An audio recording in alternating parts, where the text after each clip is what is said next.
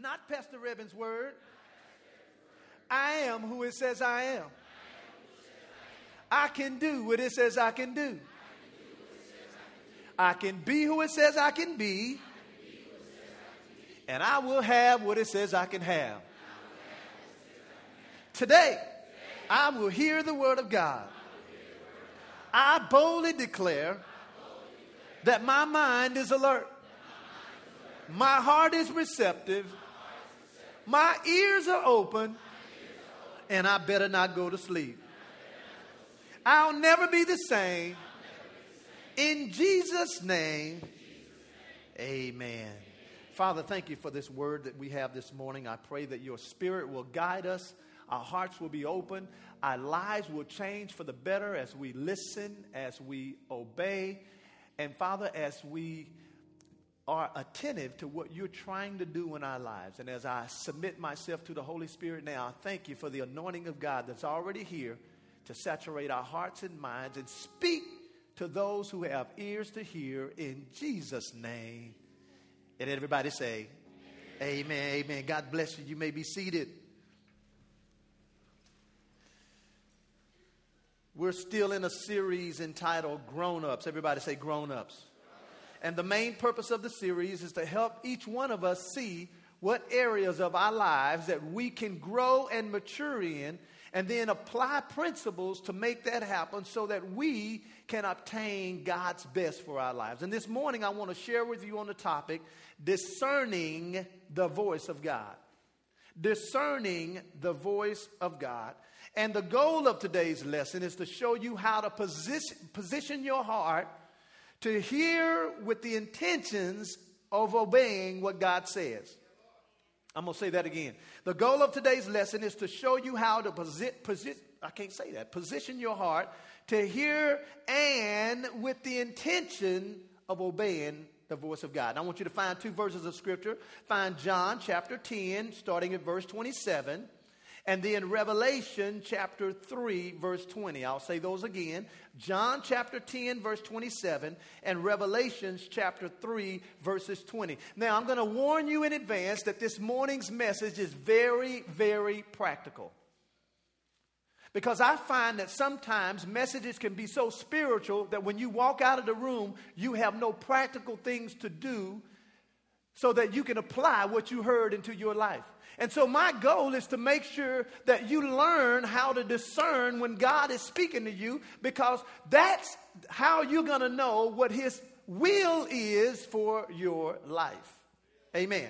And so, before I jump into the meat of the lesson this morning, I want to first of all, and here's point number one that I want you to write down if you're taking notes, is the first thing I want to do is clear the air, and that's on this on whether God still speaks today. Does God still speaks today? And who does God speak to when he talks? Well, go to John chapter 10, look in verse 27. John 10, verse 27. We know that God's word is never going to perish. Jesus said, My word, he said, Heaven and earth shall pass away, but my word will never pass away. So God's word is still relevant today. And in John chapter 10, verse 27, he says, My sheep hear my what class? My voice, and I know them and they follow me. Now, he said, My sheep know my voice. Well, if his sheep know his voice, that means he's talking. He goes on to say, And I give unto them eternal life, and they shall never perish, neither shall any man pluck them out of my hand. My Father, which gave them to me, is greater than all, and no man is able to pluck them out of my Father's hand. Now, write down Hebrews chapter 13, verse 8. And by the way, if you have any doubts about salvation and whether you can lose it, if somebody's strong enough to pluck you out of the hand of God, they must be God, and there's only one God. Hebrews 13 8 says, Jesus Christ is the same yesterday, today, and forever. So if Jesus speaks then, he speaks now. And that's why so important, or what's so important, that he died for us, because him dying for us not only allowed him to hear from God, but it allowed us to hear from God. And that's why he told his disciples, don't leave Jerusalem until you have been endued on high by the Holy Spirit. Now, in Revelation, go to Revelations chapter 20. Revelations chapter 20. Does God still speak today? In verse 20 of chapter 3, it says, Jesus is talking again. He says, Behold, I stand at the door, and the door represents our heart. He says, I stand at the door and do what, class? I knock, and if any man hear my voice, watch this, and open the door. Notice there's something that we have to do, and I'll show you this on next week. You have to open the door when he knocks. And when you do, he says, I will come into him and I will sup with him and he with me. Now, I'll never forget my first recollection of the Holy Spirit speaking to me. It, it, happened to me in 1985 after I first got saved. So you don't have to be saved a long time before the Holy Spirit talks to you. All you have to do is have an open heart. And I'll never forget, I had just gotten saved, literally just gotten saved. And uh, I, I, was, I was on my way to a Frankie Beverly and Maze concert. Stay in the spirit, okay? And so this was on campus at Prairie View A&M University. And so uh, I'll never forget, uh, we had bought some, some uh, you know, drinks. and uh, I had bought some old English. Come on, help me with it. 800. I'm not sure why it wasn't 600, but it was Old English 800. Do they still make that? Huh? Y'all scared to say it, huh? I'm just messing with you. All right, here we go. So I was, drinking, you know, and I pull, I'll never forget, I'm in my dorm room and, and I'm walking out of the dorm and I had a cold old English 800.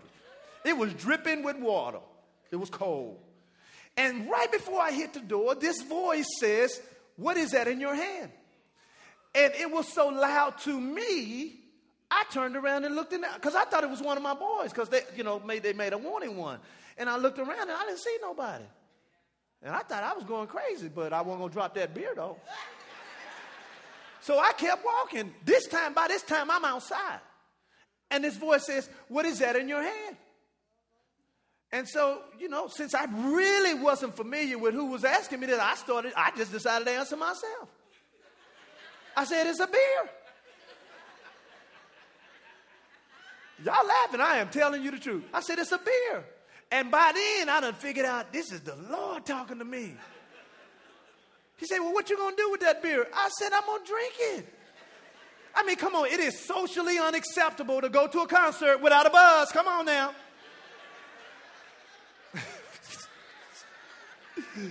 this was in 1985, okay? So the Lord said, You don't need that. He said, Put that down.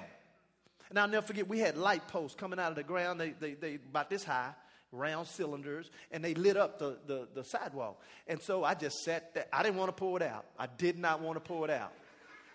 So I, you know, I thought maybe I'd come back for it later or something. No. I just sat it down on that thing and I kept going. And from that point on, I'm not a drinker. But I had to hear the voice of God. And I'm going to just run through these real fast. I want you to get the CD today. Uh, but these are six primary ways the Lord can speak to you. First of all, the Lord's going to speak to you through the preached word. That's why it's so important to come to church because God's going to speak to you. And this is where He uses the Holy Spirit to, min- to minister to you through the preached word. Romans chapter 10, verse 13 says, For whosoever shall call upon the name of the Lord shall be saved. How can they call on Him in whom they have not believed? And how, they, how can they believe in Him in whom they have not heard? And how can they hear without a preacher? So you need a preacher in your life so that they can teach you God's word so you can hear God speak to you. Number two is God will speak to you through waiting in prayer. This is where you are in a quiet place before God and the Holy Spirit speaks to you about things that you may need to do for your everyday life and for your future. Right now, Luke chapter 6, verse 12 and 13. It says, and uh, because when you read Luke chapter 6, verse uh, chapter 6, verse 12, it goes and shows you that right after spending time with God, Jesus chose his 12 disciples. So before you make major decisions in your life, make sure you make them with some prayer and direction for your life. I hear people all the time, they'll come to me about something major, and I'll say, Well, did you pray about it? And they'll say, Yeah. See, I know better now. I'll say, What did God say to you then? And most of them say, Well, I, I ain't heard nothing yet. Then why are you moving then? Here's number three through worship experiences. This is where you position yourself to hear the Holy Spirit through the act of worshiping and praise. And I'll never forget this years ago uh, because when I get ready, I had a certain routine that I do. And I say, well, I hate wasting time. So I'm not just going to be getting dressed, getting dressed. I'm going to be praying and I'm going to be, I'm going to do something that's spiritual. And so I was worshiping and praying. And the Lord says to me, you're going to speak at Deion, Deion Sanders' Bible study. Well, I knew Deion, but I didn't know him enough to speak at his Bible study. This is when he first got saved and he had primetime Bible study. And I, I, I was kind of like, whoa, that's weird. And I just was like, okay, well, if that's what you want to do, then that's fine. I didn't even give it no second thought. Well, two days later, my pastor comes to me because Deion had invited him to preach at the Bible study, and he couldn't make it. So he come to me and said, hey, Deion said, will you take my place and go teach at the Bible study? How many know I heard from God on that day? Amen. But it was because I was spending some time worshiping. Here's another one through the written word. And to me, this is one of the main ones. And this is where God will use the Holy Spirit to illuminate God's word, which will help you see things you've never seen before while you're studying. God's word to me should be the main way that God corrects us, encourages us, and helps us with our daily walk with Him. And then here's the last one through walking in the Spirit. And this is where you wake up every day with a purpose that you're going to obey God. Amen. This is when you wake up and say, God, whatever you want me to do, I'm going to do. I'm going to die to my flesh today, and I'm going to obey the Spirit that's on the inside. Now, you may want to, uh, let me, here, here's my opinion now. This is where opinion comes in, but it's not an opinion based on Scripture. This is just an opinion. I believe the average believer never hears the voice of God consistently in their lives because they have too many other voices going on in their life. You know, this past week, Heaven's playing volleyball, and we were all at a volleyball game. Landon was with us. And uh, Landon uh, was playing on my wife's cell phone a game. And the noise in the gym was so loud he couldn't hear the song or the sound of the video game that he was playing on the phone. And he kept saying, It's too loud in here. They're too loud in here. And so I had to take him out of the gym and go outside of the gym so he could hear the phone while it played the game. And that's how many of us are. We have too many voices going on in our life that we can't hear the voice. And if most of us are honest, most of us really don't want to hear from the Lord anyway. You say, well, Pastor, what do you mean by that? Uh, I have a picture that I'm getting ready to throw up, so y'all just prepare the, the picture real quick. Uh, uh, go to John, go to John chapter 2. Go to John chapter 2. Uh, you know what? I want to skip John 2 because I'm running out of time. Uh, but let me describe something to you. Go ahead and throw my picture up there if you would.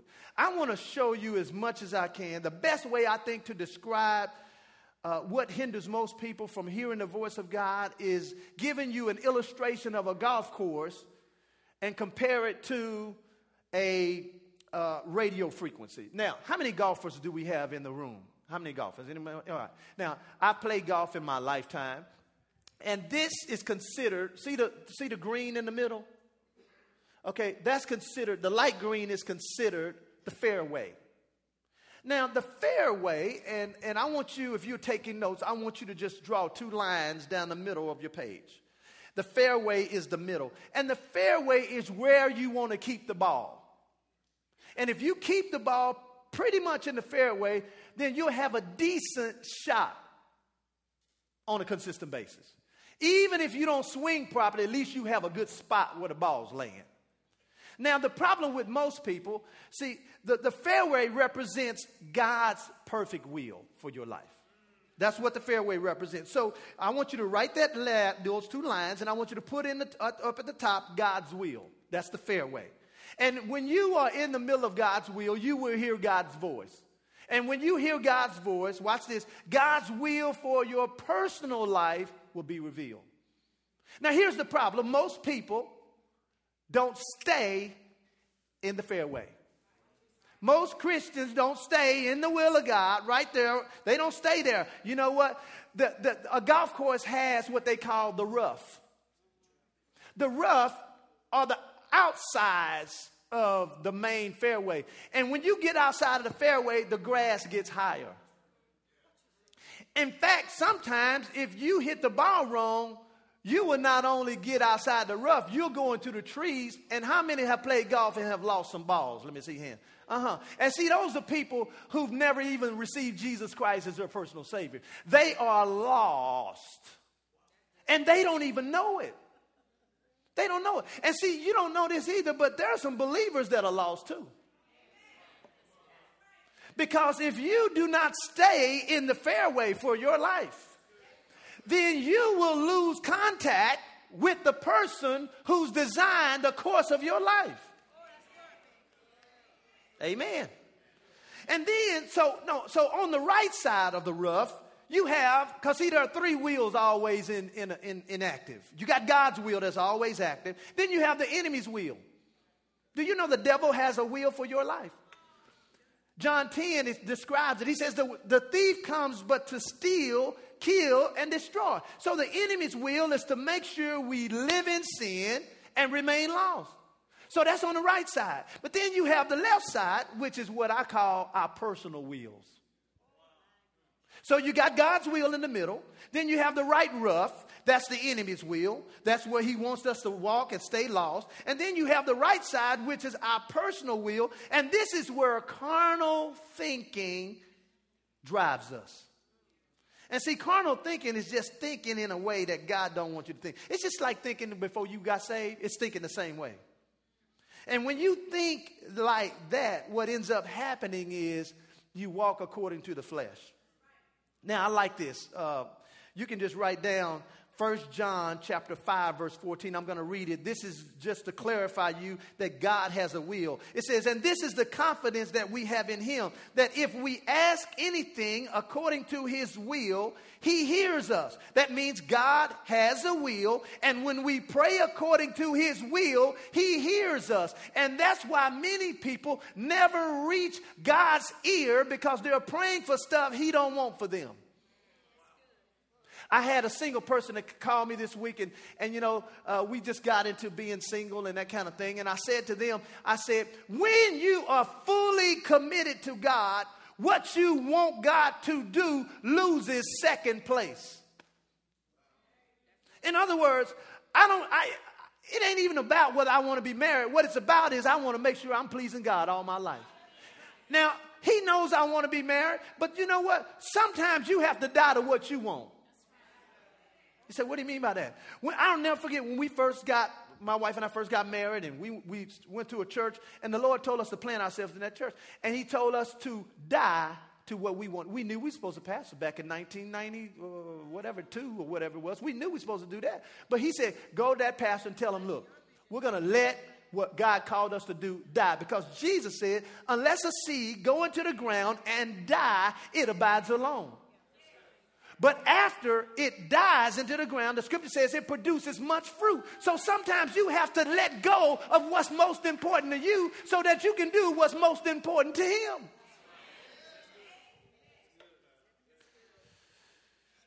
The word will means desire, pleasure, what, what one wishes and has determined what should be done. That's what the word will means. In Revelation chapter 4, verse 11, it says, You are worthy, O Lord, to receive glory and honor and power, for you have created all things, and for your pleasure they are and were created. The word pleasure is will. So God's will is to make sure we bring him pleasure. When we have, when we stay on the right side or when we stay on the left side, we position ourselves to not hear from God. And you know, people wonder why Christians uh, start feeling depressed and down and feel like they want to commit suicide. Let me, t- can I tell you this? Suicide ain't new. It ain't new. No, no. All you got to do is go read uh, Mark chapter 4 and Matthew chapter 4. or Matthew chapter 4, when the devil came to Jesus and tempted him, he says, Jesus, throw yourself down off this mountain. How many know that's suicide? So, so when you start hearing thoughts of killing yourself, that ain't God and that ain't you, that's the devil. So don't sit up there and entertain it. Well, I wonder how can I do that? Maybe I can jump off a bridge. Maybe I can throw my car. I don't know. No, no, no. You are under spiritual attack, and the enemy's job is to try to kill you. And sometimes he wants help, so he wants us to do it ourselves. The devil is a lie. Suicide's not new. And then on the right side or the left side, where our personal wills are concerned, here's the thing our wills are always driven by three things. Write this down comfort, convenience, and pleasure. When you're operating under your will, your will is always driven by three things comfort, convenience, and pleasure. And guess what? Obedience to our will, when it's under that way, comes from the presence of carnal thinking. See, Romans chapter 12, verse 2 says, Be not conformed to this world, but be transformed or changed by renewing your mind. And when you do that, you'll be able to prove what is good and what is acceptable and what, of, what is the perfect will of God. So when you start thinking spiritual or thinking biblical, what will happen is your mind will help you stay in the fairway. So, how do you know if you're living outside of the fairway and you're living in the rough? How do you know that? Well, here's two questions I want you to ask yourself. Here's the first one What am I doing that I should not be doing? You say, Well, Pastor, what does this have to do with hearing the voice of God? Here's the problem. If you're doing stuff you know you're not supposed to be doing, you're in the rough. And if you're in the rough, you can't expect to really hear God's voice clearly because here's how it works. When you are unsaved, you are on AM. How many know the reception on AM ain't good that much? It's not really that good. Okay? It's not really that good. It's getting better, but it's not there yet. So compare AM as if you're not saved. When you get saved, God takes you out of darkness, puts you in the light. He takes you out of AM and He puts you in FM. But see, most people are happy with being on FM. But FM is not the goal. That's the destination. The goal now is for me to live a fulfilled life by obeying God and what His will is for me. So listen, if God is on 90.9 and you way down there on 104.5, you're not going to hear God. Oh, you're going to hear some static and some crazy hip hop stuff. I mean, I mean, have you ever been on a station and you hear two stations at one time? It's only because your tuner is not completely in the fairway.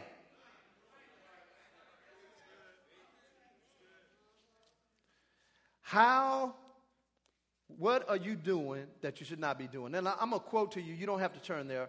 In fact, go to Hebrews chapter 12 very quickly. Hebrews 12, I'm going to read verse 1. See, sometimes our spiritual life is cluttered, and a lot of you don't even know you're in the rough today. You don't know you're in the rough. I'm gonna help you show. I'm gonna show you that you're in the rough and how to get out. Because once you get out of the rough, then you can hear what God wants you to do. Hebrews chapter 12, look in verse 1. It says, Wherefore, seeing we are compassed about with so great a cloud of witnesses, let us, let us, it didn't say let God, let us lay aside how many weights? Every weight, watch this, and the sin which so easily beset us, and let us run with patience the race that is set before us, looking to who? Look, that's why so many Christians get sidelined by all this junk they see on TV and all these crazy preachers and all that kind of stuff. They get sidelined because they're not looking unto Jesus. He's the author and the finisher of our faith. Now, does that mean a person shouldn't be an example? No, but I tell you what, they're going to stand before God one day. Amen. It says, Wherefore, seeing we are compassed about with so great a cloud, let us lay aside every weight. So, guess what? That's something that we have to do. Now, here's question number two what am I not doing that I should be doing? Now, if you notice, both of these questions relate to how I started the series. Remember, I started the series by saying there are certain things when you grow you got to start doing, and there are certain things you got to stop doing.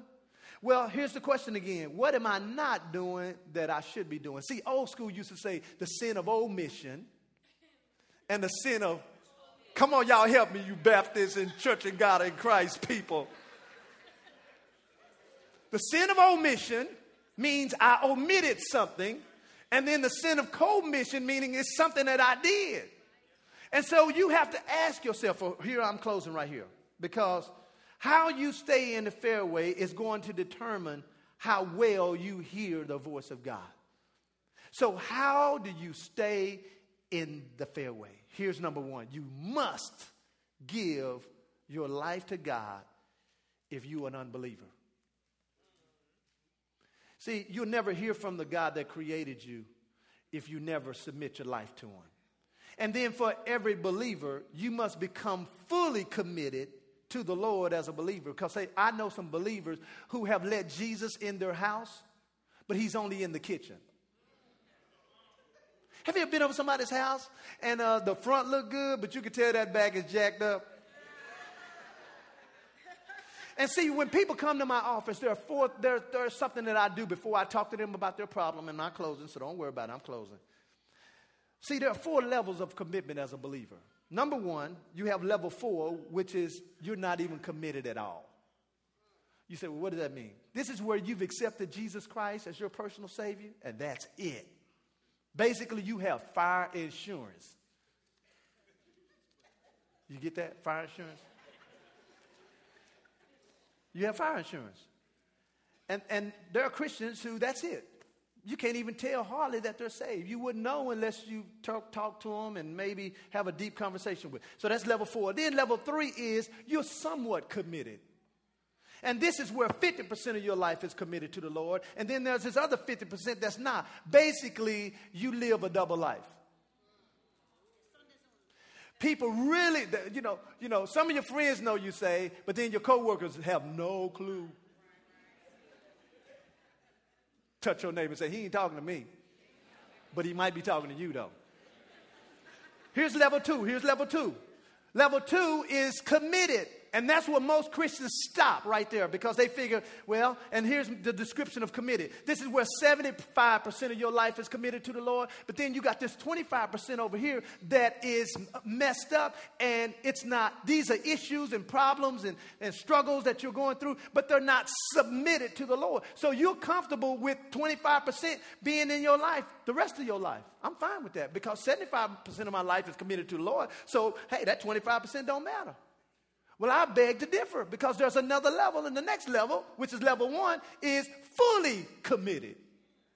Now, see, fully committed, watch this now, don't get, this, don't get messed up the, the, the, numbers are the same. 75% of your life is committed to the Lord, but then there's this 25% of struggle where you're saying, Lord, it's a submitted struggle. Lord, I don't want to continue to go down this road. Lord, I don't want to continue to cuss. Lord, I don't want to continue to fight. Lord, I don't want to continue to cheat. Lord, and see, you're, you're trying to get from 25 down to 24, down to 23, down to 10, down to 5, down to 1, and next thing you know, you just mess up every now and then. And I always ask people, why are you not at, what's keeping you back from being at the fully committed level? And most people say the same thing. They go and they talk about what their struggle is. I said, that's not why you're at the fully committed level. The reason why you're not at the fully committed level is because you haven't made a decision to be at the fully committed level. See, you can't be fully committed and then try to make the decision. You make the decision and it, it gets you fully committed. See, what most people try to do, they try to work at having a fully committed life, but they haven't made the decision to be there yet. So watch this. The strength that they need through Christ to do all things is not there because they're not fully committed to Him. In other words, the power that you need to be fully committed and to have the strength to do all things through Christ that strengthens you only comes when you are fully committed to Him. And it doesn't mean it's a perfect life, but what it is, it's a submitted life. And when you're in that submitted life, you'll hear God like you've never heard Him before. So I'm going to end right here and say it like this. Because, see, there are some people in here. The Bible says Jesus stands at the door and knock. And if you hear his voice, open it up. And there are some people that Jesus is on the outside of the door. And see, you think you know Jesus because you got the door open and you call him, "Hey Jesus, I need you," and he come through for you, but you close the door. Then you have some people, these are Christians, that they don't ask Jesus to come into their life. So they let him in his, their house. But he's not Lord, he's just saved them. So they just let him stay in the kitchen. He ain't in the bedroom, he's not in the bathroom, he's not in the dining room. He's not fully engulfed in your life because you have to let him do that. And there are some of you, he used to be in every room, but some reason you've evicted him in some of them. Then you have some people who are saying, Lord, whatever you want me to do, I'll do. Whatever you want me to say, I'll say. And you may be here today say, Pastor, what does this have to do with hearing the voice of God? I'm saying to you, when you're close to a person, you will hear them like you've never heard them before. So, with every head bowed and every eye closed, if you're here this morning, if you're here this morning, and you're on the outside,